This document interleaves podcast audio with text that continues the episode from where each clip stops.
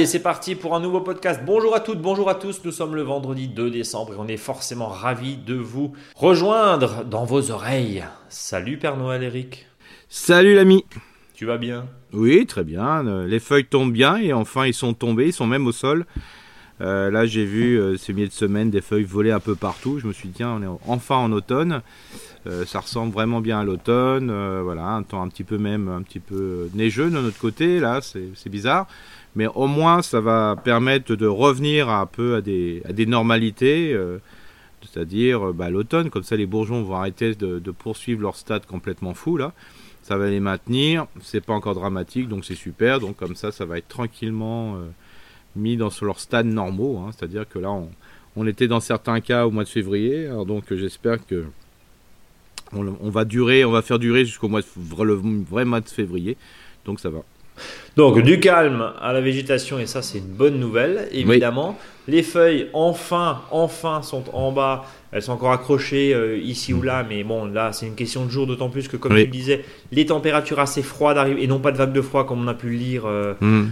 sur, certains, euh, sur certains articles. voilà, c'est juste une, froidure d'hiver, comme dirait, dirait l'autre, et, et c'est pas très grave. Et quelques petites chutes de neige dans les contrées les plus froides, et c'est tant mieux. Voilà, que, que, tout ça revienne un petit peu. On le rappelle, hein, le mois d'octobre a été, le mois d'octobre 2022 a été le mois d'octobre le plus chaud jamais observé, donc un peu de normalité dans ce monde totalement anormal ne fait pas de mal.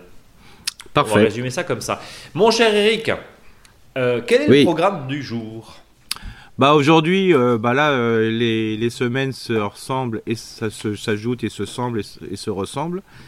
Donc le principe, c'est que là, bah, ce qu'on faisait la semaine dernière, on le refera cette, cette semaine. Hein, donc on, détaillera quelques points quand même. Ensuite, bien sûr, on va répondre aux auditeurs et aux auditrices. Et puis, euh, je parlerai euh, d'une action que j'ai menée lors d'un samedi dernier avec un groupe, et notamment la gestion de SH. Et c'est vrai, euh, pourtant ça fait une éternité que j'en parle, mais dès que je fais une SH, j'ai l'impression que c'est la nouvelle, la nouvelle du jour. En sachant qu'à chaque fois en fin d'exposé, je suis toujours un peu gêné parce que tout le monde est très content et en fin de compte, on n'a fait qu'un tas. Donc moralité. Comme quoi, il y en a qui, y en a qui se contentent d'un. Non mais je veux dire voilà, moralité, plus tu fais ton tas, mieux tu mieux tu te sens. mais mais le truc c'était, mais je suis obligé de, c'est même moi qui, parce que les gens ils disent ah ouais c'est super, c'est génial, et j'ai pas en face de moi forcément un public parce que des fois voilà quand on quand on aime bien la personne qui fait l'animation, on en rajoute une caisse pour euh, pour dire bah voilà, on lui fait plaisir. Mais non, non, il y a des, vraiment des publics différents et ils sont vraiment contents. Donc euh, c'est moi qui dis mais, ce n'est qu'un tas de branches hein, et voilà. Euh, mais ça, donc ça veut dire que euh, réellement ça fait plaisir. Alors c'est pour ça que je voulais encore en reparler parce que s'il y a bien un moment où il faut vraiment commencer ou poursuivre l'action, c'est bien en ce moment quoi. La SH voilà. La S sèche, voilà. Euh, je fais une toute petite parenthèse avant de parler de l'agenda. Euh, hmm. Rapport de l'ANSES, hein, c'est une agence nationale hein, pour la sécurité, les aliments, je crois, hein, il me semble, hmm. l'environnement, enfin bref. Une agence d'État qui dit attention, euh, vous savez, les petits sachets en plastique biosourcés à base de fécule, hmm. de pommes de terre, ou qu'est-ce qu'il y avait encore De maïs. De maïs, voilà, d'amidon de maïs eh ben, oh là là, grand Dieu, surtout pas dans notre composteur hmm. domestique parce que, en gros, eh ben, vous relarguez à fond du microplastique. Donc pendant des années, on s'est dit, ah, ben ça, on peut le mettre au compost, c'est pas un souci. Hmm. Que nenni, que nenni. En gros, on n'aura pas trouvé un autre moyen plus intelligent pour diffuser du microplastique dans nos jardins. Enfin, je trouve ça juste fou. Enfin, c'est une info qui, alors bien sûr, quand on, ils ont dû faire des tests sur des plateformes de compostage, hein, quand je dis plateforme, hein, c'est pas vous, monsieur M, euh, qui faites votre aire de compostage avec euh, moins, avec je sais pas 650 litres de compostier. Hein. Non, là c'est sur des mètres cubes et des mètres cubes, et, c'est sûr que quand ils l'ont mis euh, dans la dilution, ça représentait rien, quoi, ou pas. Mais après, ils se sont peut-être renseignés que si on met une cinquantaine ou soixantaine de sacs dans un dans 650 litres, ben, on va en retrouver plus. Voilà. De toute façon, aujourd'hui, il ne faut pas se leurrer, hein, que ce soit pour la qualité de l'eau, même pour la qualité des déchets verts. Dans les aires de compostage, c'est la dilution euh, de tel type euh, de voilà de d'agents ou de je sais pas de problèmes de nuisance qui va faire que bah, comme c'est insignifiable, c'est des traces, donc c'est bon. Mais mmh. c'est la concentration à chaque fois et on le dit. Il hein, euh, faut bien étudier les systèmes. parce que le, entre le déchet de cuisine, et ça je le dis toujours, hein, parce que des fois il dit est-ce que vous compostez? Alors ma grande réflexion, c'est entre quelqu'un qui, qui, compose ses déchets de cuisine et des déchets verts, c'est bien différent parce que les déchets verts, c'est une proportion tellement plus importante que les déchets de cuisine. Pour ça, je dis souvent, bah oui, le compostier, vous pouvez utiliser pour les déchets de, voilà, de, votre cuisine, et puis pour les déchets verts de votre jardin, d'espaces verts, euh, voilà, d'espaces d'ornement, d'espaces potagers, de fruitiers, faites plutôt hein, du compostage en surface, donc le fameux paillage, euh, parce que, euh, en fin de compte, les déchets de cuisine, ça représente rien. Et là, je vois bien le coup. C'est-à-dire que d'un seul coup, ils ont été voir un peu plus loin. C'est-à-dire, comme en sachant qu'un particulier va peut-être mettre, allez, un sac par semaine de déchets organiques dans un sac biodégradable, euh, bah, ça fait 52 semaines et des fois ça va durer un an. Donc ça veut dire qu'il y a au moins 52 sacs dans le compostier, voilà, dans 650 litres. Parce que comme c'est un déchet fermentescible avec une proportion d'eau qui est très importante, qui est proche de la décomposition du gazon, hein, presque, hein, bah, ça veut dire que en réalité, bah, il y a presque rien, c'est que de la flotte, quoi. Donc le, le, volume est divisé par 10 ou 12. Euh, par rapport à ce qu'on met, mais le sac il est toujours entier. Lui il va pas se décomposer parce qu'il n'y a pas d'eau ou presque pas. Donc la concentration augmente. Voilà. Et à chaque fois, euh, je suis sûr qu'on fait pas les bonnes études. Donc voilà, c'est un golf finalement que tu partages amplement. Bah complètement, mais voilà. En gros, c'est quoi le réflexe? C'est un, allez, un vieux tupperware, un Mais ouais, voilà, exactement. C'est soit on récupère un, Allez, moi je suis persuadé que la feuille de journal, elle est peut-être même moins moins dangereuse que. Je suis pas fait de test. Hein. De toute façon, comme même ceux qui veulent faire des tests, ça marche pas. Alors autant que les miens ils sont aussi valables que les leurs. Hein. Euh, moi, ça coûte rien en plus. Euh, donc, euh, alors sinon c'est le seau. Hein. Voilà, on met un le, le, moi, je trouvais que l'idée à l'époque du biodéchet, hein, le le pot biodéchet, c'est-à-dire soit l'espèce de, contenant de 3 litres à 5 litres que des fois on pouvait même récupérer chez son boulanger, parce que c'est là où il y avait le lait ou la crème, ou le fameux, euh, je dirais, euh, voilà, bassines qu'on peut récupérer, bah, c'est aussi, ou celles qui sont distribuées par les, collectivités, bah, en fin de compte, ça c'est efficace. c'est un peu dégueulasse parce qu'il euh, y a du biodéchet dedans, voilà, mais une fois qu'on a fermé le couvercle, hein, c'est comme sous le tapis, hein, la poussière on la voit plus. Donc, euh, enfin, si tu le laves aussi, ça va. Hein. Oui, oui, non, mais voilà, c'est ça, mais c'est rien du tout, quoi. Franchement, faut mieux utiliser ça que ce sac-là. Euh, en fin de compte, euh, voilà, on est sûr de rien, quoi. Certaines collectivités me distribuent aussi des sacs en craft, des sacs en papier. C'est ça, voilà. Bon, qui n'étaient pas forcément moins résistants que les fameux sacs. Non, non, non. Hein, on est, on est d'accord. Bon, allez, on ferme la parenthèse. Eric. Oui. Alors, tu nous as vendu du rêve avec ta aide de Benjes ou ta sèche dans un instant, mais avant ça, bien sûr, un petit tempo au jardin. On laisse la lune de côté, si je puis dire, hein, même si euh, euh, on peut euh, tout doucement se, commencer à préparer. Alors, on a encore un peu de mhm. temps et on aura l'occasion d'y revenir, mais de, préparer un petit peu la prochaine saison avec notamment les agendas, hein, mhm. des, des, calendriers et autres autour de la lune. Mhm. On, en discutera dans quelques jours quand il s'agira de choisir des cadeaux de Noël éventuellement. rapidement, un, tempo au jardin, qu'est-ce que vous voulez bah, préciser bah disons que là en ce moment, euh, parce que les gens ont quand même un peu plus envie, parce que là tout commence à faner un petit peu au niveau du jardin. Euh, c'est vraiment la taille, hein, ça c'est intéressant. Les feuilles sont presque complètement perdues euh, des arbres fruitiers. Donc là, il faut vraiment tailler les arbres fruitiers, les petits fruits. Là, c'est quand même plus facile quand il n'y a plus du tout de feuilles. Hein. J'ai fait un chantier de tâche il y a 15 jours, il y avait encore toutes les feuilles. C'est pas si facile que ça, quoi. Ouais. quand bon, quand on a l'habitude, ça va, mais Sinon, c'est pas trop tard. Je, faisais même des démonstrations en enlevant les feuilles sur les branches pour bien montrer les, différentes parties de l'arbre. C'était la première fois de ma vie que ça m'arrivait, ça. Enlever les feuilles pour montrer comment on taille. C'est un peu chaud. Euh, donc ça, c'est... Voilà, en, ce moment, on est vraiment dans la taille. Et euh, là, les gens sont partis. Hein. Ça y est, sur les petits fruits et quand même sur le pommier, cerisier et compagnie, bien qu'il faudrait mieux faire de la taille en verre, mais on sait très bien que globalement, même si c'est marqué dans les bouquins, ou c'est si, et si ce sont des bonnes pratiques, la taille en verre, ben, on l'a fait voilà, au minimum et on le fait plutôt l'hiver. Quand tu dis les gens sont partis, c'est-à-dire quoi euh, Pour planter ou pour tailler? Non, pour tailler. Là, ah, pour tailler, d'accord. Ouais, ils, Sont, ils sont à fond là. Ça y est, c'est le, moment. Euh, là, même comme il faut tailler, bah, les gens pensent à planter. Donc là aussi, hein, c'est marrant, c'est un espèce de déclenchement. Euh, bien que ça fait à peu près un mois qu'on doit dire qu'on doit planter, mmh. mais voilà, c'est les gens ils ont envie l'hiver quoi. C'est clair, net et précis. Je vois plein de reportages, de photos. Voilà, ça y est, c'est plan, ça plante à fond. Donc ça c'est intéressant. Et puis euh, il y a vraiment un, regain et je le vois au niveau des particuliers. C'est pour ça que c'est le bon moment aussi, c'est du faire soi-même. Alors c'est pas simplement de faire du tricot euh, ou des repas, mais c'est aussi ben, le fait de multiplier les plantes que l'on a chez soi les graines, c'est bien enregistré euh, pour que ça soit fait, mais de plus en plus, là, le bouturage, ça, donne envie. bientôt le greffage, voilà, c'est là en ce moment, c'est vraiment bouturage et puis multiplication par, voilà, on, éclate les différents pieds, hein, on fait des séparations, on, on, multiplie ce qu'on appelle par division notamment par exemple la rhubarbe et autres. Et là, c'est vraiment la bonne période pour pouvoir replanter. Hein. Et ça, les gens le la multiplication, c'est vraiment quelque chose, euh, alors asexué, hein, bien sûr, le côté euh, pas besoin de la fleur pour pouvoir multiplier, et même le fait de semer en ce moment des, euh, non pas des graines de légumes, mais des, noyaux et des pépins, dans certaines catégories de personnes, alors souvent des plus jeunes, ou des gens qui ont envie de faire ce qu'on appelle des haies champêtres, ou de regreffer, de surgreffer, de, bah, ça a vraiment bonne presse, et je vois vraiment une différence en 5-6 ans. Hmm. C'est pas en, voilà, en 15-20 ans. C'est là, on sent vraiment que les gens sont hyper intéressés par la division.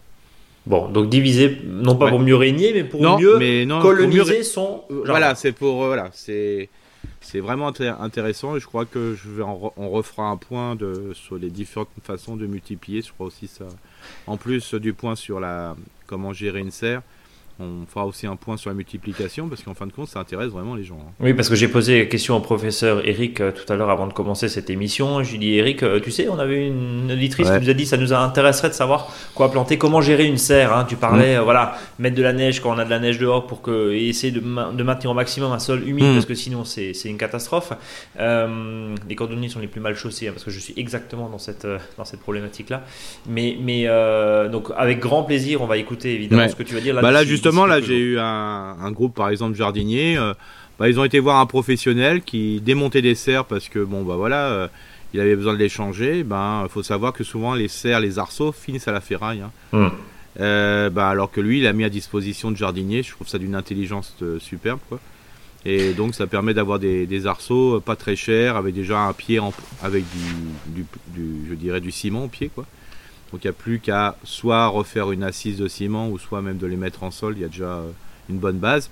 Moi, je trouve ça complètement génial. Donc aussi peut-être aller voir près de vos professionnels quand ils font des changements, quand ils reclassent des, des serres et compagnie. Euh, ben, peut-être qu'il y a, des, il y a peut-être des, affaires à faire. Hein. Et puis euh, toujours, hein, petite parenthèse, même mm. si on, il faut quand même qu'on prône pour notre, pour notre paroisse, si je puis dire.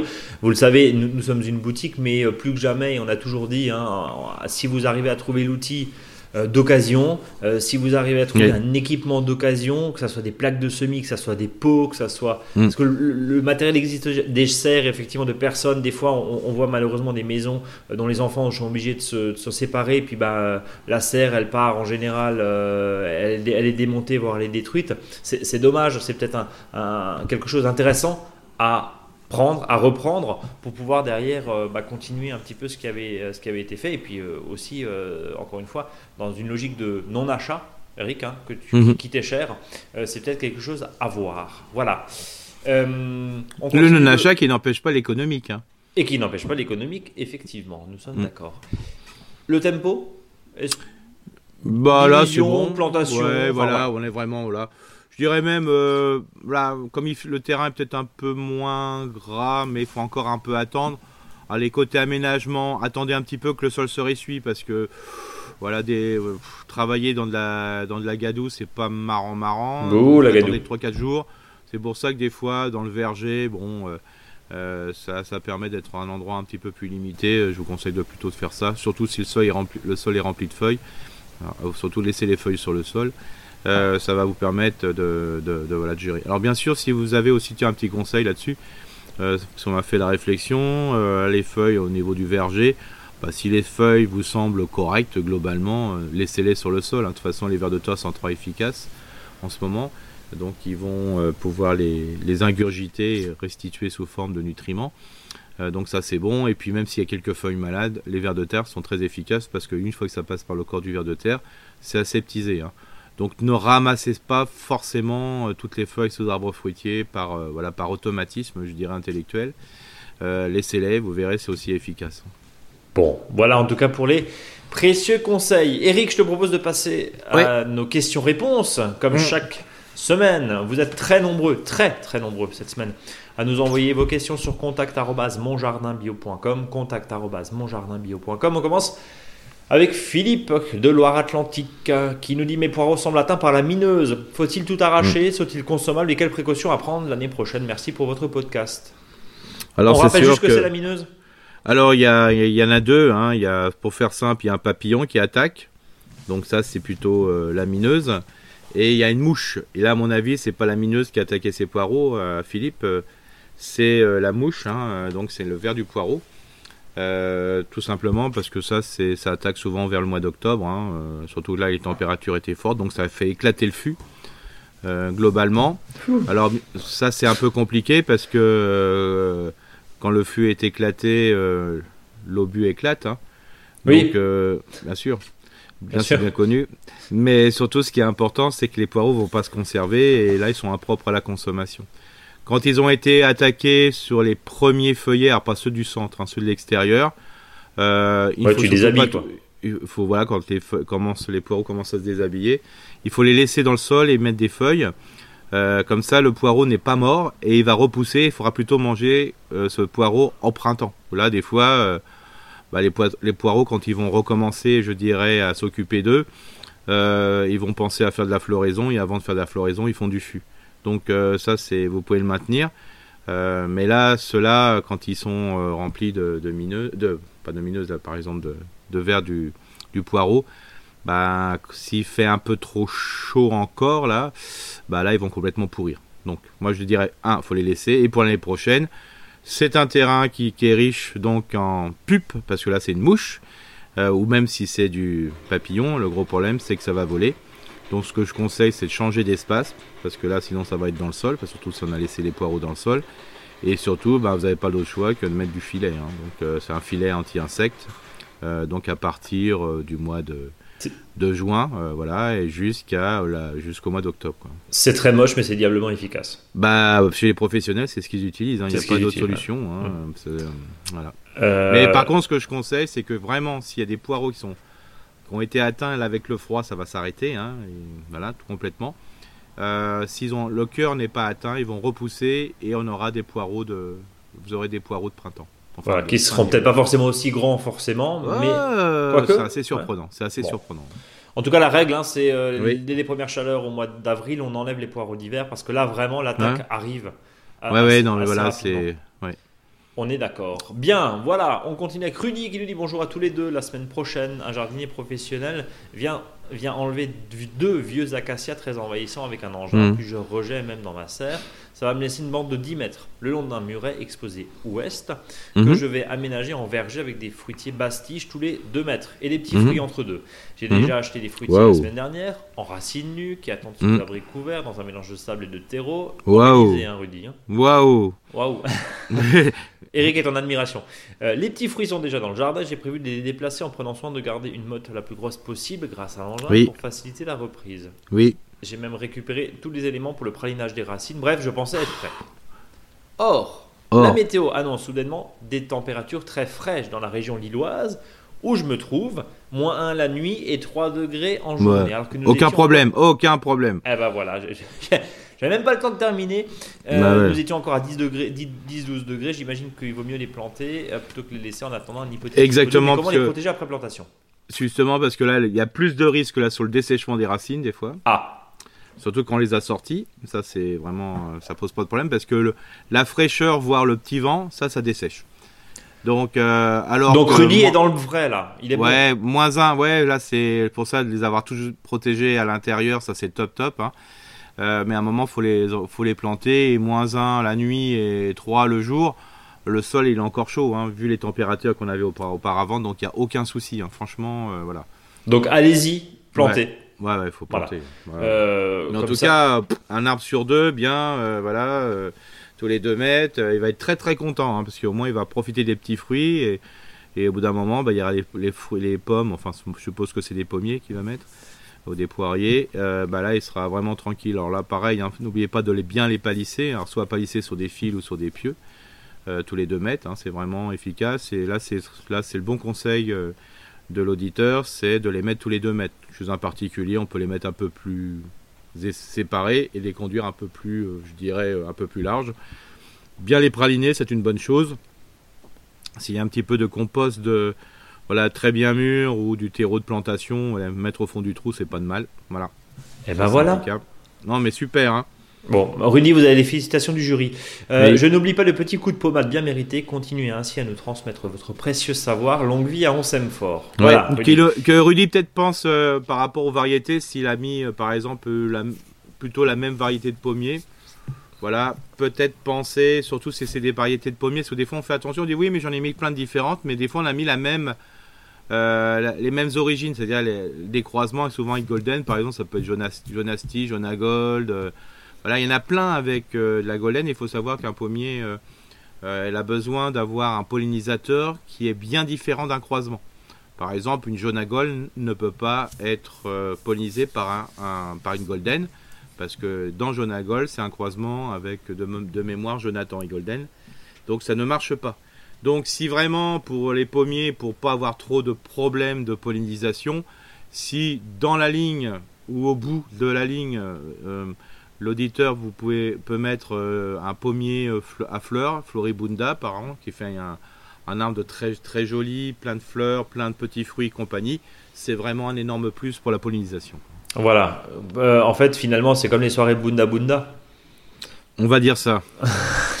Il faut que ça se mélange. Allez, c'était pas Bunda Bunda, c'était Bunga Bunga, mais la perche était tellement belle. Allez, on salue, et on salue Berlusconi qui nous écoute. Euh, voilà, Petite, euh, petit clin d'œil. Euh, Chantal qui nous dit Bonjour, je viens d'écouter votre podcast de vendredi, n'importe quoi, euh, de vendredi, dans lequel vous me répondez merci et vous me conseillez d'envoyer des photos qui étaient jointes à mon mail précédent. Les voyez-vous ou problème de pièce jointe? Donc on les a bien reçues, Chantal, et Eric justement va analyser ces, ces, photos. Donc Chantal nous a envoyé ça, comment dire, nous avons envoyé effectivement les, les, les images. Ton analyse sur, les pommiers. Sur les pommiers, c'était sur, le pommier et le poirier. Hein. Euh, donc le poirier c'est normal, hein, c'est la rouille grillagée du poirier, hein, donc euh, il faut ramasser les feuilles, voilà, et s'il y a possibilité, voilà, un tout petit traitement avec de la bouillie bordelaise, si ça n'a jamais été fait, bon une fois c'est pas très grave, voilà, c'est pour faire une base. Et pour le pommier, très bon, euh, je crois que le pommier c'est intéressant parce que c'est à 800 mètres d'altitude, donc euh, c'était ça, tout à fait. Donc 800 mètres. Donc ça veut dire que si c'est un pommier qui était à 800 mètres, euh, ceux qui ont planté le pommier, ils n'ont pas planté le pommier pour planter le pommier. Hein. Ils ont planté ce pommier parce qu'il devait correspondre à, ce moment-là, euh, à cette distance, donc, de, enfin cette hauteur de. voilà, donc c'est important de cette attitude de laisser ce pommier. Alors bien sûr, Chantal nous dit qu'il ne produit plus. Bon, il est peut-être un petit peu en fin de course. Donc, euh, justement, je dis toujours qu'il faut tailler en verre euh, plutôt les arbres fruitiers, sauf vraiment à un moment, c'est quand euh, il faut leur les stimuler un petit peu. Donc moi, je conseillerais Chantal de, faire une coupe assez sèche, de manière à pouvoir refaire démarrer le pommier et sur le peu de ressources qu'il a peut-être mis en racines et en tronc, parce que l'arbre il est peut-être un petit peu fatigué, il est peut-être en vieillissement total, bah, c'est de faire un petit peu de rajeunissement. Alors le rajeunissement a a, je dirais, deux vocations. La première, un, ça peut redémarrer calmement mais sûrement. Donc refaire du jeune bois à partir de cellules un, peu plus, je dirais, euh, les yeux dormants pour ne pas les citer. Ça va faire du gourmand. Et sur ces gourmands, on peut reformer un, pommier euh, autant, en deuxième vie. Hein, donc c'est pas forcément comme si c'était un jeune pommier. Et puis la deuxième fois, c'est que s'il y a vraiment plus beaucoup de, de ressources dans le pommier, euh, c'est donner quand même une petite stimulation pour faire du jeune bois qui va nous permettre euh, après de récupérer des greffons Alors, en automne 2023, donc euh, pas cette année mais l'année prochaine, donc automne c'est-à-dire novembre-décembre, pour récupérer des greffons pour pouvoir le greffer sur des porte-greffes si la variété est intéressante. Voilà. Donc ça, des fois, ça a deux vocations. parce que comme il est en, en fin de vie, peut-être il est peu stimulé. Moi, je dis toujours, euh, voilà, euh, comme il n'est pas très en forme, euh, ben, autant de le restimuler pour, comme dit, refaire du bois et aussi de, pouvoir voilà, faire un semis, faire un bouturage, un, greffage, je veux dire, voilà, pour le 2023, donc prélever des greffons 2023 pour un, greffage en 2024.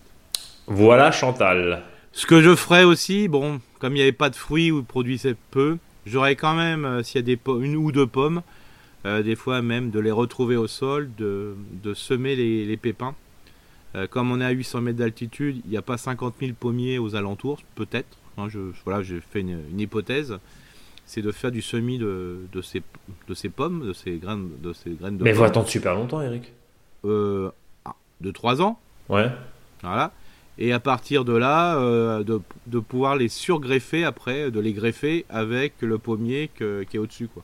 Ah ok, donc, oui. donc en fait tu fais une mini pousse que tu vas regreffer dessus. Voilà, c'est ça, de, d'utiliser comme c'est voilà, sur une variété euh, de proximité, je dirais toujours, et à partir de là, de greffer, euh, suite à la levée du semis, de greffer euh, l'arbre voilà, qu'on a récupéré des greffons, de les greffer dessus, comme ça on aura un pommier mm, quand même assez, je dirais, vigoureux, mais qui est issu quand même d'une situation, d'un lieu, voilà, d'un terroir. Alors peut-être que c'est complètement des fausses hypothèses. Hein. Ça se trouve l'arbre a été planté, c'est un golden et compagnie. Hein. Mais voilà, je mets, j'essaye de mettre un petit peu une image d'épinal euh, sur ce projet. Euh, voilà, moi j'irai dans ce sens-là. Bon, voilà, en tout cas, euh, Chantal, merci en tout cas de nous avoir envoyé vos photos. Oui, alors quand on dit c'est, vraiment une, taille très sèche. Hein. Ok, faut y aller. c'est pas trois branches, hein. c'est voilà, faut vraiment diviser de moitié le, le volume de l'arbre. Très sévère, voilà. Mm. Sophie qui nous dit bonjour à tous les deux. D'abord un, peu de un petit retour sur les conseils d'Eric quant à planter des haricots entre les choux. Ça a bien marché dans mon potager, belle récolte de haricots. À présent, je récolte mes choux de Bruxelles. Euh, nous avons une nouvelle parcelle de terrain que nous allons aménager en verger. Nous sommes dans la Creuse. Nous avons commencé à planter une haie champêtre avec quelques charmilles, entre autres. Euh, petit clin d'œil à Eric et nourricière aussi sur le nord de la parcelle. Nous avons préparé nos trous pour les arbres fruitiers en racines nues que nous allons chercher et nous nous posons plusieurs questions car nous n'y connaissons pas grand-chose. En nous promenant, nous avons vu que certains plantent leurs arbres avec un tuteur vertical près du tronc. D'autres mm. plantent avec un tuteur en oblique. Qu'est-ce mm. qui détermine ce choix? Une pratique, une, des us et coutumes. Euh, j'ai les mêmes questions euh, toutes les semaines. Ouais. Pourquoi C'est pas une question de vent aussi, de résistance au vent? Oui, voilà. Et puis, euh, comme dit, euh, enfin, l'idéal, c'est pas ni un piquet ni un vertical. C'est ça serait de mettre deux ou trois piquets autour pour vraiment bien, comme le font les, professionnels, pour tenir. Voilà. en plus, ça protège le pied contre les, les attaques de tondeuse, hein, comme je dis souvent. Uh-huh. c'est important. Bon, moi, par habitude, moi, par habitude, je prends, euh, voilà, je mets un piquet, point, voilà. Euh, un piquet qui s'oppose au vent, c'est-à-dire, je mets le piquet en face du vent dominant.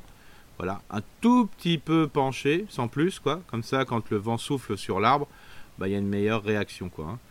Voilà, c'est ok, donc, donc principalement euh, habitude, mais le pro, le conseil du pro d'Eric, c'est. Ouais, ça serait d'en mettre plusieurs si c'est possible. Si possible, trois, trois beaux piquets comme, ça, ça tient. Voilà, comme c'est fait des fois dans les. voire quatre, hein, euh, comme c'est fait dans des lieux, par exemple, où il y a de la vache ou du mouton, mhm. euh, justement pour qu'on puisse mettre un grillage autour. Ça, c'est les meilleurs systèmes.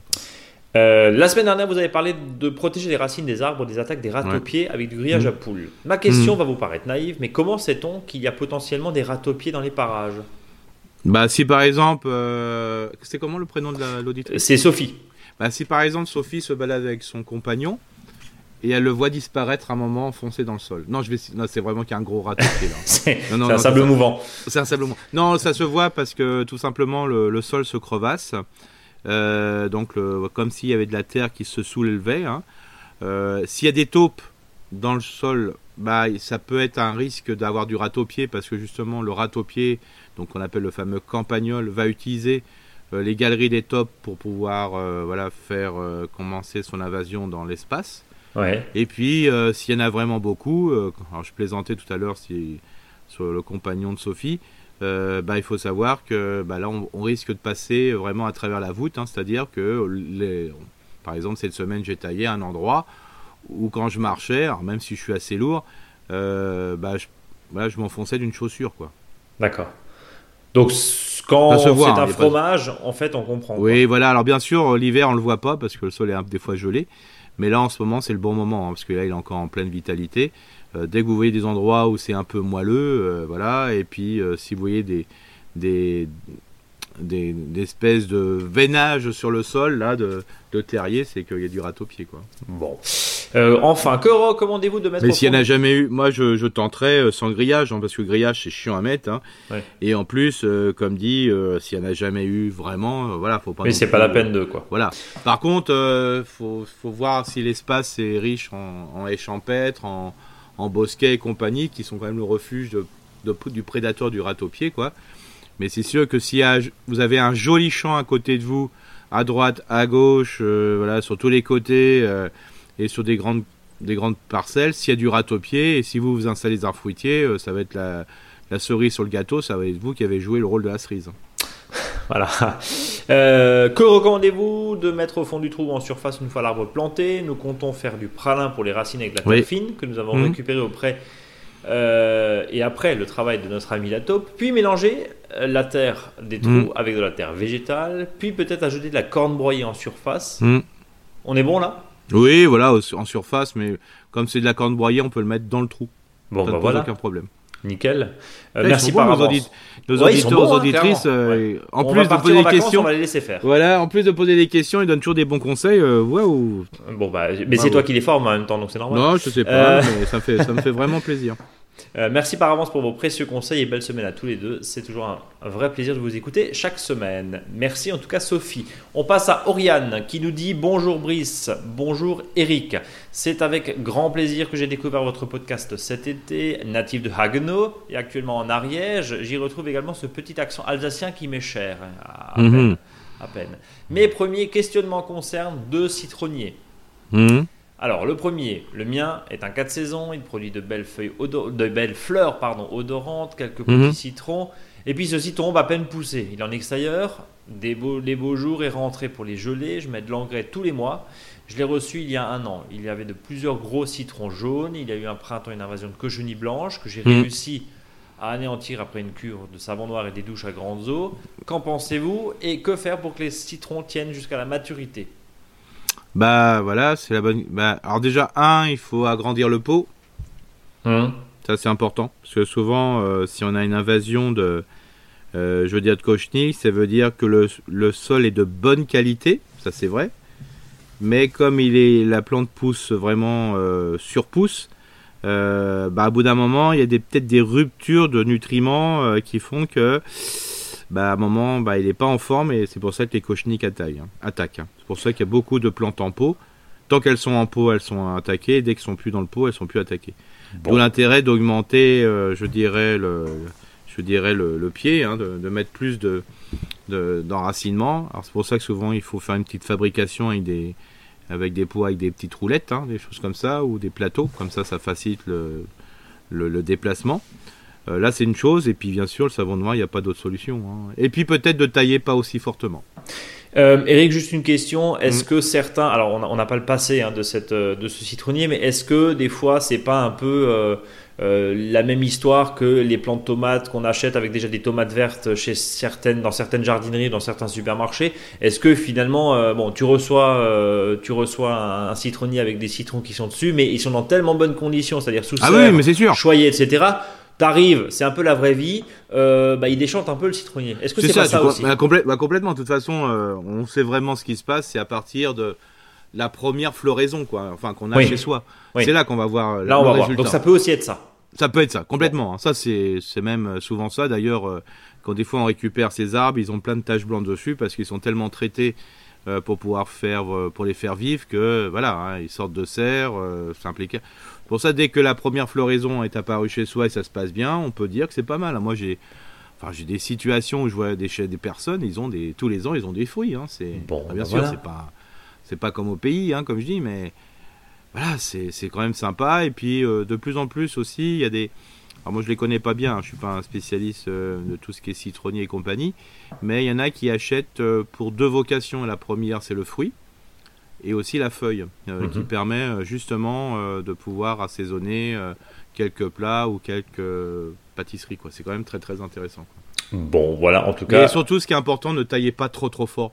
Parce que si on met à manger, des fois on met un engrais, un engrais citronnier, qu'il soit liquide ou, ou solide, et d'un seul coup, il y a trop de bouffe par rapport à ce qu'il y a comme, comme pousse et comme rameau et bah, la, la pousse qui est très forte, souvent très chargée, soit par les maladies, mais par les cochenilles et compagnie. Il ne faut pas se leurrer, des fois les cochenilles, elles ne viennent pas de l'espace où vous vivez. Hein. C'est parce qu'elles étaient déjà sur place, soit à proximité dans la terre ou sur l'arbre lui-même. Hein.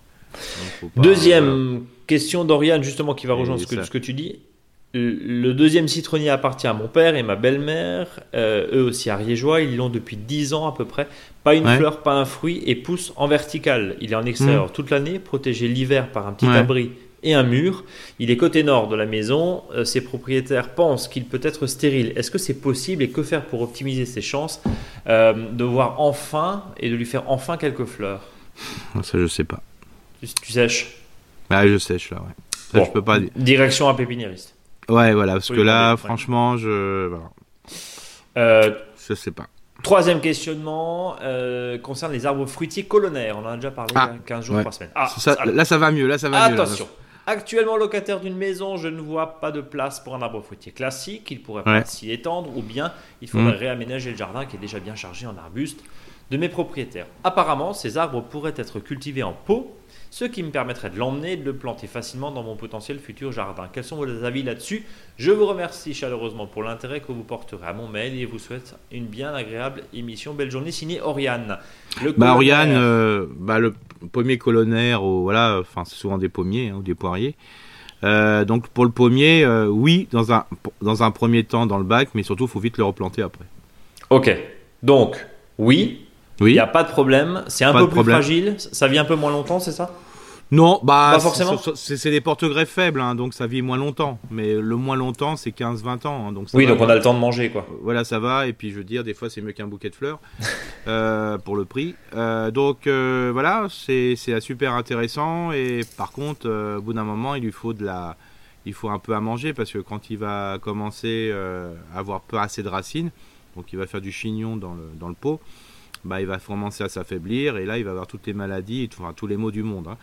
Donc il faut pas oublier qu'un colonnaire, euh, voilà, il peut avoir un long, un tronc assez gros, hein, voilà, enfin sans plus, hein, parce qu'il faut pas oublier que c'est sur porte-greffe faible. Donc euh, voilà, mais à un moment il faut qu'il y ait une étape, c'est-à-dire oui un ou deux ans, voilà, dans un pot, et puis après il faudrait vite le planter. Mais un grand pot, c'est du 60-60-60. Bon, un grand pot, donc oui au colonnaire, mais euh, dans un grand voilà. pot. Voilà. On est d'accord. Mm. On passe à la question de Sophie de Moselle. Bonjour à tous les deux, un grand merci tout d'abord pour votre précieux coaching du jardin. J'ai emménagé au printemps dernier dans une maison dont le jardin a été laissé à l'abandon ces dernières années. Première question, des cannes de framboisier jaune remontantes ont formé une belle touffe tellement compacte que ce massif sauvageon de framboises est impossible à désherber et à amender. Je les mhm. avais taillés en arrivant, ils ont très bien donné cet été et semblent en bonne santé, mais nous sommes très loin des 50 cm d'espacement entre les cannes préconisées par Eric. Je mhm. pensais profiter de l'hiver pour remettre de l'ordre, mais concrètement, comment gérer cette touffe? J'arrache, pardon, j'arrache puis je divise avant de repiquer avec, avant de, J'arrache puis je divise pardon avant de repiquer avec des bonnes distances? Alors, il faut savoir que les 50 cm, c'est à la plantation. Ok. Quand on plante des framboisiers, framboisiers c'est tous les 50 cm. Après, l'objectif, c'est d'avoir à peu près une canne, si on est sur un fil, pour s'imaginer, tous les 10 cm. Donc euh, voilà. Alors après que les framboisiers soient plus proches l'un de l'autre, sûrement c'est des variétés ce qu'on appelle remontantes, parce qu'il y a une production euh, en été. Oui. Alors que l'autre c'est plutôt une production euh, fin de printemps, voilà. Donc si c'est une production qui produit à peu près de l'été jusqu'à les premiers froids, moi ce que je conseille, et je l'ai fait récemment euh, dans un jardin là, c'est euh, si la personne a vraiment du mal à entretenir, c'est de couper tout à ras en ce moment, après la production, donc tout à ras, euh, d'enlever le maximum en désherbant tant que s'il peut, et puis surtout de mettre ses 50, enfin, 30 à 45 cm de feuilles dessus. Voilà, donc au printemps ça fera beaucoup plus bas, et la production de printemps qu'on aurait dû laisser ne produira pas. Par contre, il y aura une la, nouvelle production qui va pousser directement, va produire au mois d'août. Donc, euh, moi, c'est comme ça que je gérais dans une exploitation mes framboisiers, ce qu'on appelait remontant. Je, je, suis, je, je me disais, bah, je mange pas de framboises au printemps. Voilà. Par contre, c'est plus facile pour gérer. Je coupais tout à ras. Et c'est la nouvelle production de, qui aura lieu donc en 2023 et qui va produire en 2023 qui me donnait des fruits. Mais là, il faut être sûr que ce soit une variété bien remontante. Et justement, pour avoir une production de printemps, euh, à côté, enfin à côté, quand je dis à côté, c'est vraiment pas tout à côté, sinon il peut y avoir un mélange, ça serait de mettre un peu plus loin de mettre des, variétés de framboisiers non remontantes, comme ça la, personne a une production de, je dirais, de, de mai-juin, et une production de, bah, de, août à partir jusqu'au mois de décembre. Euh, pour pouvoir échelonner évidemment. Voilà. Et là, la plantation, il faut les planter tous les 50 cm. Donc c'est au moment de la plantation. Voilà. C'est ça. Donc, mais, mais, mais là, euh, ce que, ce que Sophie s'apprête à faire, on, est bon. Bah moi, je, moi, j'enlèverai rien du tout, je couperai à ras, c'est tout. Oui. Ouais. Donc pas arraché, mais par contre bien voilà, à ras. Euh, comme dit, ça doit, comme dit, faut qu'on soit bien d'accord. Je rappelle, une, une production qui est plutôt à partir du mois d'août jusqu'à août, septembre, octobre, novembre, décembre, en fonction de la variété. Voilà. Donc si c'est celle-là, elle peut tout couper à ras tous les ans. Elle n'a pas une production de, printemps, mais elle a une production après derrière saison sur des cannes qui sont toujours jeunes. Ok. Bien, c'est bien noté. Euh, question numéro 2, toujours de Sophie, hein, qui est en Moselle. Les planches mhm. de culture que j'ai installées dans le nouveau potager en arrivant se sont remplies de violettes et que je n'ai pas le cœur à couvrir d'un épais paillage hivernal, mais mm. j'aimerais laisser aller jusqu'à la floraison. Mais concrètement, est-ce compatible d'un point de vue pratique avec la nécessité d'amender les planches de culture? Et est-ce qu'on peut le considérer comme un paillage suffisant pour l'hiver? Alors, comme on le dit toujours, Brice et moi, tant que c'est couvert, c'est bon. Donc, ça soit par du vivant ou par du déchet organique, c'est bon. Donc, si c'est couvert par plein de violettes, bah, c'est couvert par plein de violettes. Et tant mieux. Et tant mieux. Bon, voilà. Donc, ça, c'est Alors, il faut savoir que la violette, c'est une, c'est une variété de sous-bois. C'est une espèce de sous-bois, donc c'est parce que l'auditrice a mis des feuilles, donc euh, la, violette se croit dans un sous-bois. Bon, voilà. Question numéro 3. Je suis en train de planter mes massifs de vivaces et j'avais envie de semer de la facélie entre les plants pour, entre autres, limiter l'enherbement le temps que le massif se densifie suffisamment, donc vraisemblablement pendant quelques années. Est-ce que c'est judicieux? Ça monte haut Non, trop, trop, hein. trop, trop, trop. Il suffit qu'elle a un terrain qui est un peu poussant, euh, ça va étouffer ces autres plantes parce que là, ça va étouffer. Elle va prendre, euh, la facile va prendre les plantes vivaces comme des plantes à, éliminer. Quoi. À éliminer. Donc non. Qu'est-ce qu'on peut lui... non. Qu'est-ce qu'on peut lui proposer? Pas très haut? Bah, les plantes vivaces, euh, je dirais, si elle les a plantées tous les 30-50 cm en une année, ça se rejoint. Hein. Ok, donc pas de panique, à la limite un petit paillage et puis c'est bon. Ouais, ou, ou pour faire passer la pilule, comme je dis toujours, parce que des fois le terrain est nu, c'est de mettre dans les trous de plantation, et c'est encore le moment, de mettre des bulbes. Bon, pourquoi pas des bulbes. Dernière question de Sophie. J'ai des poules et des lapins qui me procurent des quantités importantes de fumier chaque semaine. Hmm. Euh, mélange de déjection en plus le foin de la litière. Vous avez rappelé récemment qu'il ne faut surtout pas le mettre frais au potager. Idéalement, quelle solution de compostage serait la plus adaptée, sachant qu'à ce rythme, mon grand compostier sera vite plein Est-ce que c'est un compost en tas protégé par une bâche? J'avoue, je trouve ça ni pratique ni esthétique. Un grand merci d'avance pour vos précieux éclairages et votre agréable compagnie tout au long de mes journées et de mes nuits sans sommeil. Voilà, Sophie. Euh, le, compost de fumier, oui, mais pas sous la bâche. Non, alors disons, ce qu'on peut faire, c'est que si elle en a une quantité raisonnable, ça serait peut-être de passer à deux compostiers. Donc ça, mhm. ça peut être intéressant. C'est-à-dire qu'une fois que le compostier est plein, on n'y touche plus et on commence un deuxième. Ou une fois qu'un est plein, on le transvite dans le deuxième comme ça, ça permet un deuxième mélange et on commence toujours dans le premier. Ça, ça peut être une chose. Parce que l'intérêt de tous ces, fientes de lapin ou de poule, ça serait de mélanger avec des feuilles ou un, autre déchet organique. Donc ça, ça peut être fait. Ou ce qu'on fait du, du, du, bacta. Alors le bacta, c'est comment? C'est euh, dans un premier temps, euh, je mets dans le bac. Voilà. Et une fois que c'est plein, je le, je le vide à côté du bac, tout ça. Et je fais ce qu'on appelle un tas. Mais je passe d'abord par le bac. Euh, une fois qu'il est plein. Et donc je le vide à côté, je fais un tas de déchets organiques, hein, mais qui est déjà en voie de décomposition. Donc c'est, on voit moins les déchets, voire presque plus du tout. Par contre, c'est pas encore fini. Et donc ça, on l'adosse, euh, je dirais, au compostier. Et au fur et à mesure qu'on va vider le compostier, ben on, le met à côté de l'autre tas, on le met pas dessus. Et comme ça, ça fait à la fois du bac et du tas. Euh, comme ça, c'est beaucoup plus facile à gérer. Et là, par contre, euh, ce qu'on peut mettre dessus, c'est une petite bâche parce que c'est en voie de décomposition, facile. Hein. Euh, si on souhaite pas que les oiseaux ou d'autres acteurs le, grattent, quoi. Ou ça peut être des fois de la toile de jute, euh, ça peut être des, feuilles, ça peut être voilà le déchet du moment. Mais des fois, la méthode bac est pas mal. On remplit le bac, une fois que ce bac est plein, hop, on le remet à côté et ainsi de suite. Voilà, Sophie. Et je te propose de terminer par Lucie qui nous dit Bonjour messieurs, je vous remercie pour vos précieux conseils euh, que j'ai plaisir à retrouver chaque semaine. Je vous écoute pour la première année en dehors de la saison printemps-été et découvre avec surprise et engouement que vos conseils sont les bienvenus. même en automne-hiver et au-delà du potager. Deux sujets m'amènent à vous aujourd'hui. J'ai planté il y a environ un mois des arbres et des arbustes, de laurier rose, de l'amélanchier, de Mm. l'amandier, du pêcher, de l'oranger du Mexique et quelques lavandes pour prolonger une haie le long de ma clôture nouvellement refaite.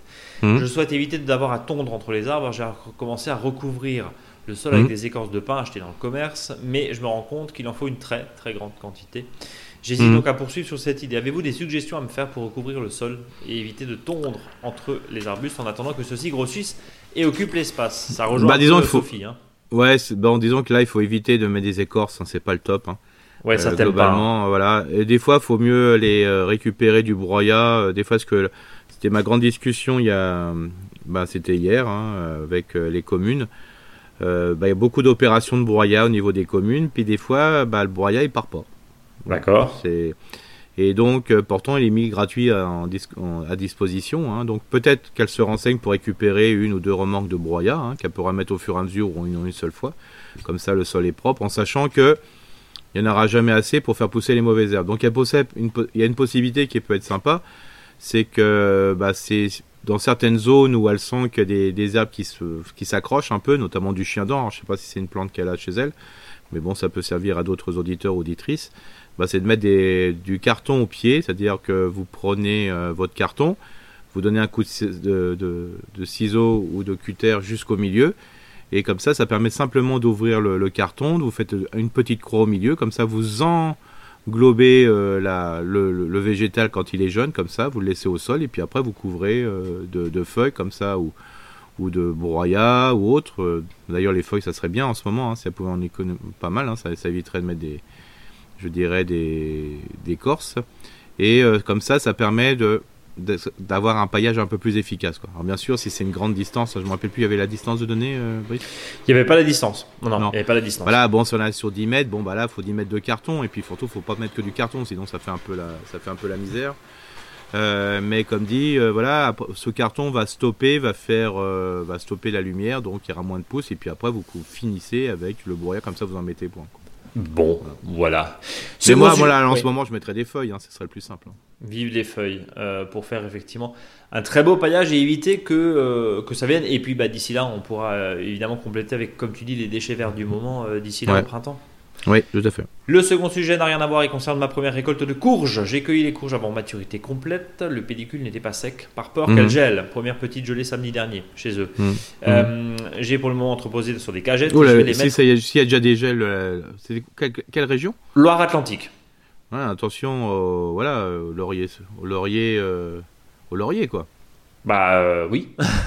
Laurier quoi rose, ça me fait- Ouais, laurier rose, ça me fait peur là. Bon. Euh, Oui. donc idéalement quoi les protéger avec un voile d'hivernage Ouais, voilà, mais voilà, faut. Bah, je- voilà petite petite gelée hein. première petite gelée Ouais, euh. Loire-Atlantique au sud-est Bon, de le Nantes. gelé, ça dérange pas, mais faut pas qu'il ça descende en dessous de moins 5, hein, parce que sinon ça, pèse- ça va poser problème. donc attention aussi Lucie à, à la variété que vous avez Mm. euh, que vous avez plantée quitte à mettre euh, un voile d'hivernage Tout à fait.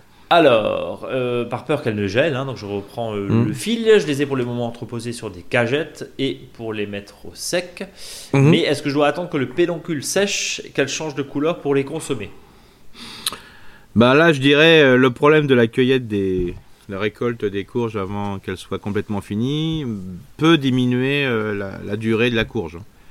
ok donc voilà.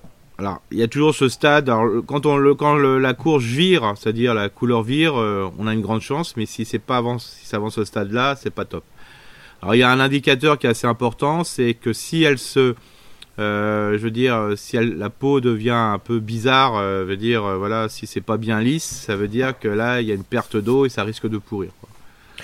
Euh, Il y avait aussi la technique de d'huiler la courge, Eric, que tu nous Ouais, mais voilà, c'est, mais ça c'est efficace quand c'est déjà bien mûr, quoi. Ok, non mais pour Bah, les autres. moi, qui comme ça, écoutent- quand on les cueille avant, euh, et si euh, la, la courge n'évolue pas trop en couleur, c'est qu'elle était, a été cueillie trop tôt. Alors moi, quand j'ai ça, ça peut m'arriver parce que quand euh, des fois on cueille trop tôt, ou pour une histoire de fraîcheur, hein, justement, si ça gèle, euh, moi, ce que je conseille, c'est de vraiment de tout de suite euh, faire de la transformation avec ce, ce- ce légume. Quoi. Ne pas traîner.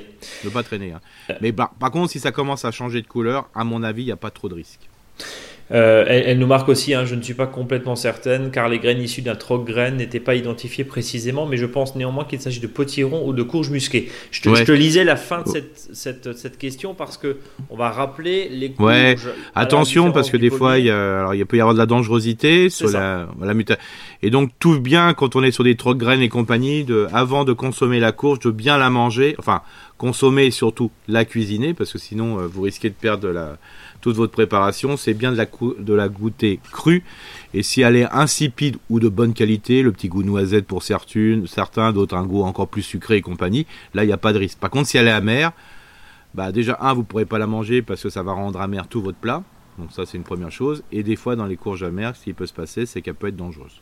Donc, quand tu dis dangereuse, c'est une problématique de toxicité, c'est ça? Oui, voilà, d'allergie plus important et compagnie. Donc, euh, voilà. Et en plus, c'est immangeable. Hein, euh. Ok, donc si c'est amer, enfin, tant que tout va bien, ça va. Si c'est amer, on. on voilà. C'est ce que la littérature, les cuisiniers, euh, voilà, tout le monde dit. Quoi. Bon, je vous remercie de votre attention pour ces deux sujets des lumières que vous apporterez sans nul doute à la jardinière en herbe que je suis. Je vous souhaite une belle journée, signée Lucie. Voilà, merci en tout cas pour, pour ces infos. Euh, on, va le rappeler, hein, tout ce qui est chou et tout ce qui est courge, attention derrière quand vous récupérez les graines parce que c'est pas du 100%, jamais. C'est ça, voilà, pas toujours, hein, voilà. Et, et les graines on va le rappeler, c'est leur Le pire, c'est les courges, hein, euh, les courges, c'est les courges.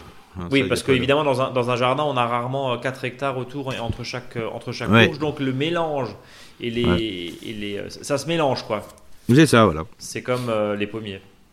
Oui, exact. Alors le pommier, c'est encore pire. Parce là, c'est la, c'est de la fécondation les pommiers, c'est souhaité. C'est souhaité. Euh, Eric, on va passer. Alors évidemment, hein, avant de passer au sujet euh, de la semaine, on, rappelle à, nos chers auditeurs contact monjardinbio.com, contact monjardinbio.com pour nous envoyer toutes vos questions autour du podcast, bien sûr, et on y répond comme chaque semaine. Allez, il nous reste encore quelques minutes pour parler, bien sûr, du sujet de la semaine, la gestion des déchets de taille. Voilà. Ça revient très souvent. Oui, ça revient très souvent et euh, parce qu'il ne faut pas oublier que ces déchets de taille représentent plus de 50% euh, des déchets verts apportés en déchetterie. Hein. Euh, l'autre fois, j'étais avec une amie qui travaille sur le, thématique. Bah, les déchets verts représentent 36% de tout l'ensemble des déchets verts produits par la commune, hein. par, mmh. par, la collectivité. Hein. Donc, vous voyez, c'est quand même le déchet vert, c'est un problématique très. C'est un vrai sujet. Et dans ces déchets verts, bah, il y a quand même plus de 55%, souvent dans certaines, voire plus, euh, qui sont composés de déchets de taille ou d'élagage. Donc les déchets de taille et d'élagage, je comprends que si les gens qui veulent le broyer pour faire du broyat, du paillis, comme c'est conseillé, mais si on n'a pas de broyeur, c'est pas c'est pas toujours évident de l'utiliser. Euh, donc euh, déjà un, on peut le louer, alors, mais quand vous louez, ça coûte une blinde pour des fois si vous passez votre petit tas de bois avec un broyeur que vous avez loué de bonne qualité, parce que plus les, plus les gros, plus il est de qualité le broyeur, et plus moins il est dangereux, parce qu'un broyeur c'est dangereux, quoi qu'on en dise. Hein. Si vous mettez la main, vous broyez la main. Hein. C'est, hein, faut pas. Euh, sauf que quand il est grand, ben on, on met pas tout le corps dedans, euh, ou à moins vraiment si on a vraiment un esprit. Euh, très, de fakir. ou c'est là vraiment la fin, quoi. Oui. Voilà, mais je vous conseille d'autres solutions. donc, d'accord. Mais donc, euh, faut savoir que hum, là, au niveau du, du, broyat, bien sûr, il faut quelque chose qui soit assez efficace. Hein. N'oubliez pas qu'il y a des broyeurs à branches et des broyeurs à végétaux. Euh, les broyeurs à branches, il faut que le bois soit, je dirais, sans feuilles. Donc, c'est la bonne période pour l'instant. Et si vous êtes dans, en saison où il y a des feuilles, c'est plutôt un broyeur à végétaux. Sinon, ça le, ça, ça, le remplit, ça le bourre et c'est pas, c'est pas l'intéressant. Et l'un ne marche pas pour l'autre? Non, voilà. Par contre, c'est sûr que si vous avez un énorme broyeur là. Euh, qu'il faut euh, mettre à l'arrière de la voiture, euh, le broyeur il s'en fout, on peut lui donner tout ce que vous voulez. Mais c'est surtout pour les petits broyeurs. Hein. Euh, donc ça c'est important. De... Moi le broyat, comme on l'a déjà expliqué, c'est super intéressant de mettre. Mais moi ce qui m'intéresse, c'est pour ceux qui n'ont pas du tout de broyeur, qui savent voilà, que ça les embête, voilà, ils n'ont pas grand chose ou croient avoir pas grand chose ou voilà de, déchets. Bah, il faut savoir que déjà, un, on peut utiliser ces tailles pour faire du fagot, hein, pour allumer la, le, le poêle, euh, voilà, le barbecue pour aller la fois, donc il faut le fagoter avant. Mais aussi, euh, quand vous en avez vraiment des grosses quantités, enfin des fois on croit qu'on a des grosses quantités parce qu'ils sont foisonnés, c'est-à-dire que on a tous eu la, la grande surprise de tailler des arbustes et puis d'un seul coup on se retourne et on a un énorme tas de bois quoi. Alors que quand c'était sur les arbustes, ça, paraissait rangé hmm. et donc euh, ça, ça prenait pas trop de place. Alors il faut savoir que on peut utiliser ce bois, c'est assez intéressant, pour ce qu'on appelle faire une haie sèche, hein, c'est-à-dire faire simplement un tas de bois rangé. Voilà, donc en mettant des grosses sections d'un côté, puis après on change de manière vraiment à faire un tas de bois. Alors bien sûr, l'idéal c'est de pouvoir le contenir, des fois entre des piquets. Comme ça, on peut l'utiliser par exemple pour des cultures entre des voisins. Moi, j'ai eu une ou deux amis qui font ça. Euh, comme ça, ça, permet aussi de papoter avec le voisin. Et euh, c'est borduré par des, plantes, soit taillées ou libres, hein, comme une haie champêtre par exemple. Et donc au milieu, bah, vous mettez 4 piquets ou plus, hein, si vous en mettez un peu plus loin, un piquet à peu près tous les 1m50, 2 m, en fonction de la longueur des, euh, des, branches que vous avez. Plus vous faites, euh, vous mettez des piquets, plus ça permet de contenir et c'est plus facile. Il y a moins de force qui joue sur les pieux. Et donc après on entasse les branches et quand on a fait 30 cm, on tasse en, marchant dessus. Hein. Voilà, vous vous tenez sur les, sur les piquets sinon vous cassez la figure. Euh, et puis après vous remettez des branches et ainsi de suite, hein, dans les mettant dans les deux sens. Surtout si vous avez des branches qui font des, des où il y a plusieurs, des fois des marages, ben, ce que vous faites, vous, vous, vous les effilez. Euh, comme ça, ça évite que ça démarre de partout et ça permet d'encore de mieux ranger. Et des fois, on a l'impression d'avoir 3-4 mètres cubes de branches et quand on a constitué euh, la sèche, ben, on n'en a jamais assez. Quoi. Donc ça, c'est surprenant et ça, c'est vraiment efficace parce que d'année en année, bah, vous pourrez compléter ce tas de branches, hein, tout simplement. Et puis, euh, bah, vous verrez, ça va se décomposer tout doucement. le, tas va, va quand même diminuer ou le tas va jamais diminuer parce que vous en mettez tout le temps, mais en réalité, il n'aura jamais de trop. Donc c'est ça l'intérêt du jeu. Si vous êtes un peu maniaco-dépressif euh, comme moi des fois quand je fais des jardins, euh, bah, vous pouvez reprendre les bords euh, du, tas en coupant la, cisaille, hein. comme ça ça fait vraiment comme si c'était de la chaume. Et puis aussi il y a un intérêt parce que si vous avez un terrain en pente, ce qui est intéressant, des fois on veut faire des murets pour faire des marches, hein, là dans le jardin pour planter par exemple des arbustes ou même simplement des plantes de rocaille. Jamais, des fois on n'a pas de pierre. Euh, ou des fois c'est des galères. Des fois c'est les galets, c'est la galère. Donc euh, pour les mettre l'un sur l'autre. Donc des fois je conseille c'est de mettre une rangée de, de, de piquets imputrescibles, hein, comme les premiers. Hein. il faut que ça soit quand même un bourrin imputrescible, c'est quand même mieux. Et puis après tous les ans, ben vous remplissez euh, cet, espace de branches et ça vous fait votre premier niveau.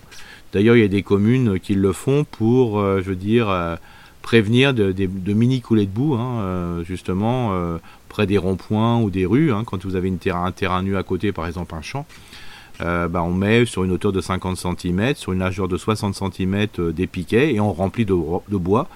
Et, ça permet de contenir euh, des mini coulées de boue. Hein. Bien sûr, si vous avez une coulée de boue d'un mètre, c'est pas ça que ça va tenir. Hein. Mais par contre, comme dit, ça va créer des, marches entre guillemets. Et si vous vous laissez faire, vous pouvez avoir une végétation qui va pousser dedans. Alors si vous avez une si vous mettez un mur de, branches comme ça, des fois c'est simplement pour le voir, hein, euh, sans que ça soit ou sans que ça se végétalise, mais vous pouvez le végétaliser comme le fait euh, on le fait dans une haie Benjes, hein, la haie de Hermann Benjes, qui était le principe de mettre des déchets au sol, sans planter d'arbres, mais au bout d'un moment, ben les, oiseaux dans les lors d'éjection ou les petits mammifères dans les caches, ben dedans il y aura toujours des graines qui vont germer et qui vont permettre d'envahir cette haie Benjes. Quoi. Donc euh, voilà, c'est intéressant. Alors ça paraît pas, mais des fois il y a des, mètres cubes de, branches euh, chez vous, mais bien rangées. D'un 2 à 3, on va, arriver à 1 mètre cube. Hein. c'est impressionnant parce que c'est bien mis dans le bon sens. Alors bien sûr, les, gros, les grosses sections, on peut les garder pour faire, euh, les faire sécher et les utiliser pour faire du barbecue. Mais franchement, ça vous évite de faire des allers-retours à la déchetterie. Et puis en plus, ça fait pas moche. moi, par exemple euh, samedi dernier, j'ai fait ça. Même moi, j'étais obligé de dire attendez, hein, c'est qu'un tas de branches, mais tout le monde était assez surpris euh, du résultat parce qu'en fin de compte, tout était rangé, tout était propre. Et en fin de compte, ça faisait pas une haie immense et euh, les gens se satisfaisaient de ça parce que des fois, on a un tas de bois, on sait jamais quoi en faire. Donc, et puis à un moment, on met le feu dessous. Alors, ça, c'est pas la bonne idée parce que, un, c'est interdit. Et deux, bah, c'est pas la meilleure des solutions, hein, comme dit, autant l'utiliser, de valoriser. Et puis, on en parle assez, assez souvent parce que bon, euh, voilà, hein, on est entre nous, là, entre auditeurs, auditrices, Brice et moi. Aujourd'hui, la biodiversité, euh, les gens, ils sont pas, c'est pas leur préoccupation. Hein. Franchement, euh, voilà, quand j'entends, voilà, bien sûr, ceux qui sont très avertis, c'est leur truc, mais monsieur, madame, tout le monde, voilà, le principe en ce moment, c'est plutôt le chauffage, voilà, le pouvoir d'achat et compagnie. Alors, n'en parlons pas de la biodiversité. Par contre, tout ce qu'on va faire de headbenches, du paillage, du jardin naturel, ça la favorise. Donc, euh, ce qu'on peut rajouter, c'est monsieur madame, bah, faites ça, faites une sèche, mettez du paillage. Voilà, on fait nos petits discours, on, fait, on dit que c'est joli, on dit que c'est sympa, tout ça. Puis à la fin, on dit, et en plus, c'est bon pour la biodiversité. Et eh bah tant mieux. Comme ça, c'est. On n'en a pas parlé, mais qu'est-ce qu'on a fait pour la biodiversité et ça, c'est le, la, la, bonne idée. Hein. C'est ce que tu disais euh, déjà il y, a, il y, a, quelques semaines, où, où tu reconnais. Alors encore une fois, il faut qu'on fasse attention, mm. toi et moi et, certains qui nous écoutent. Peut-être on a un peu trop la tête dans le guidon. On est, c'est notre matière. On s'insurge mm. pour des pour des sacs plastiques. Euh, euh, comment dire euh, qu'on nous a vendu comme compostables. Hein, et on en a parlé au début de ce podcast. Mais mais c'est vrai que l'approche est peut-être différente. On n'est pas tout à fait objectif peut-être. Mais mais encore une fois, on ne remet pas en cause. Et tu es le premier hein, à Mm. dire euh, plutôt que d'acheter, réutiliser, récupérer, utiliser de l'occasion. On est, on est les premiers à le dire. Et là aussi, on parle de pouvoir d'achat pour le coup, parce qu'on n'est pas forcément obligé d'eux. Et puis après, il y a un point important, hein, c'est que quand on cultive, par définition, même si ça demande un petit peu de matériel, qu'on amortit bien sûr sur plusieurs années, mais une fois que tu as une pioche, enfin une, fois que tu as une bêche, pardon, une fois que tu as une pelle, une fois que tu as un plantoir, une fois que tu as tout ça, et ben ensuite, euh, tu peux faire, t'achètes tes graines, voir tu les fais, encore mieux. Et puis c'est aussi un formidable. Alors bien sûr, il faut avoir un peu de temps, il faut avoir du terrain, il faut avoir la chance d'avoir du terrain, mais, mais, mais, mais euh, jardiner, ça permet quand même euh, de faire des économies. C'est indéniable. Il faut le rappeler. Ah bah complètement. Et, et, surtout, ce qui est, ce qui est, ce qui est important, c'est que par exemple, on parle de solidarité, de social aussi hein, dans, dans l'activité. Bah, euh, et des fois, il y a des, des publics qui, euh, je veux dire, ont des, même des difficultés. Hein. Je parle moi, je travaille souvent avec des publics handicapés ou des, des publics qui ont, voilà, des gros soucis, euh, voilà, d'adaptation, qui sont souvent dit à la marge et compagnie. Euh, bah là, faut pas les embêter avec des, des, notions très compliquées. Hein. Franchement, euh, il faut les faire vivre les moments, il faut qu'ils se sentent bien. Bah, quand on jardine simplement, par exemple à sèche, bah, le fait de dire on taille du bois, voilà, et on met les branches sur un côté, et puis on fait une EBNGS, c'est super, tout le monde est content. Et même ceux qui viennent voir disent, vous avez super bien bossé, alors qu'on a fait qu'un tas. Hein. Je rappelle, hein, je, je... c'est juste un tas. C'est juste un tas, c'est bien rangé, c'est propre, les chantiers, ça coûte rien parce qu'on n'emmène pas les branches et tout ça. Bah, je vous assure, euh, bah, tout le monde est là, bah, tout le monde est content. Voilà, moi je, le principe de base c'est que on oublie toujours qu'on on peut être simplement content. Bon, eh ben voilà, un bon résumé. En tout cas, on, va rappeler euh, trois petites choses, hein, euh, juste sur les tuyas très rapidement. Euh, oui. La gestion du, conifère, on sait que c'est pas ton, mm. voilà, c'est pas ta haie préférée, hein, le tuya. Non, mais moi je comprends bien, moi aussi, hein, chez maman j'avais des tuyas. Bon bah le principe c'est que le haie tuya, on peut pas trop la mettre dans la haie sèche. Voilà, on peut en mettre un peu parce que sinon ça a du mal à se décomposer et on a plutôt une, une accumulation de branches donc euh, voilà, ça se décompose pas bien, c'est pas top. Donc quand on a beaucoup de tuyas, faut l'emmener en déchetterie, hein, voilà. Point. Et puis même le broyat de tuya ou le broyat de conifère, on peut en mettre un peu dans le, paillage, mais pas 50 tonnes, quoi. Il faut en mettre euh, moins de 20%. Bon. Donc ça c'est important. Et si je résume, euh, et si et si je résume tout ça, on va se dire qu'au final, eh ben, c'est une bonne une, bonne idée. Ouais, voilà. De récupérer tout ça? Bah c'est tout simple, hein. Et euh, justement, Ed Benjas et euh, récupérer des tuyas, récupérer des, des, conifères. Il y a deux articles qui sont très bien faits euh, sur notre blog. On se demande qui les a écrits, euh, avec qui vous explique justement la Ed Benjas plus en détail. Là, on va mhm. parler bien sûr de la gestion des déchets au global, mais euh, la Head Benjes plus en détail, il y, a pas mal de, de lectures hein, sur, ce, sur cet article-là, parce qu'on sait que ça existe et on sait que ça intéresse. Et puis également, euh, comment gérer les conifères. Hein, C'est une question de dilution, c'est ce que tu disais tout à l'heure hein, pour les sacs, sacs plastiques. Bah, chez nous, c'est parfait. Donc on est, euh, on, est pile poil dans le thème. Eric, il n'y a, pas de bon, y a pas de bon podcast sans faux dictons. C'est ça, je, vais quand même en dire deux parce que y a les, là, il y a les pour les plus de 50 ans. Oui, c'est Black Friday, hein, donc, comme on dit. Hein.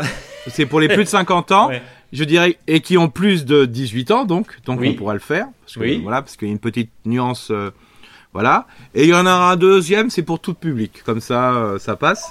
Donc le premier, c'est quand certains jardiniers parlent de la haie, ils la scrutent au rayon X. Je vois pas du tout de quoi tu parles. Non. Non. voilà. Euh, bonjour Brigitte. Bonjour Brigitte. Voilà. Et le deuxième, c'est certains professionnels de la production de bulbes le font près de la haie. Bon, décidément, tu l'aimes bien, Brigitte, hein C'est ça, voilà. Mais là, de la haie, faut, voilà, faut le prendre en capitale. Euh, voilà, et donc c'est plutôt une ville et puis. Bon, avec toujours ce double sens qui te caractérise, n'est-ce pas Eric, Bon, je crois que c'est l'heure.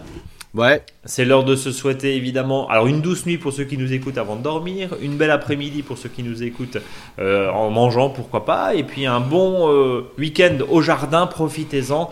Euh, le froid arrive mais il faut s'en satisfaire, on est content qu'il fasse froid, c'est bien le froid, c'est bon le froid évidemment.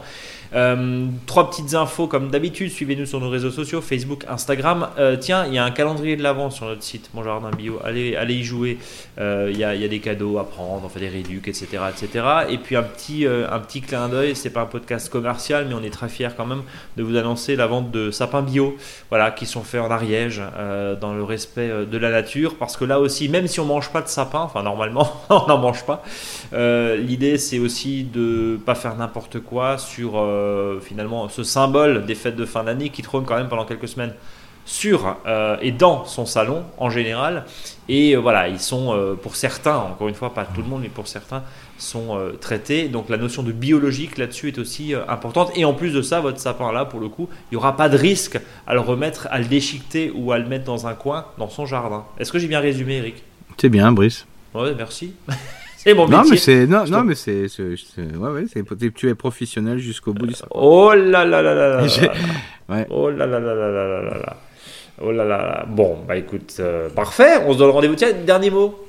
Bah, profitons à plantons le bulbe, hein, parce que parce qu'il faut savoir qu'en ce moment les bulbes sont pas chers, donc faut vraiment faut vraiment le faire, quoi.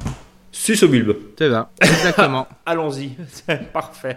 Merci Eric. Je te souhaite une bonne journée et rendez-vous la semaine prochaine, évidemment. Salut à tous.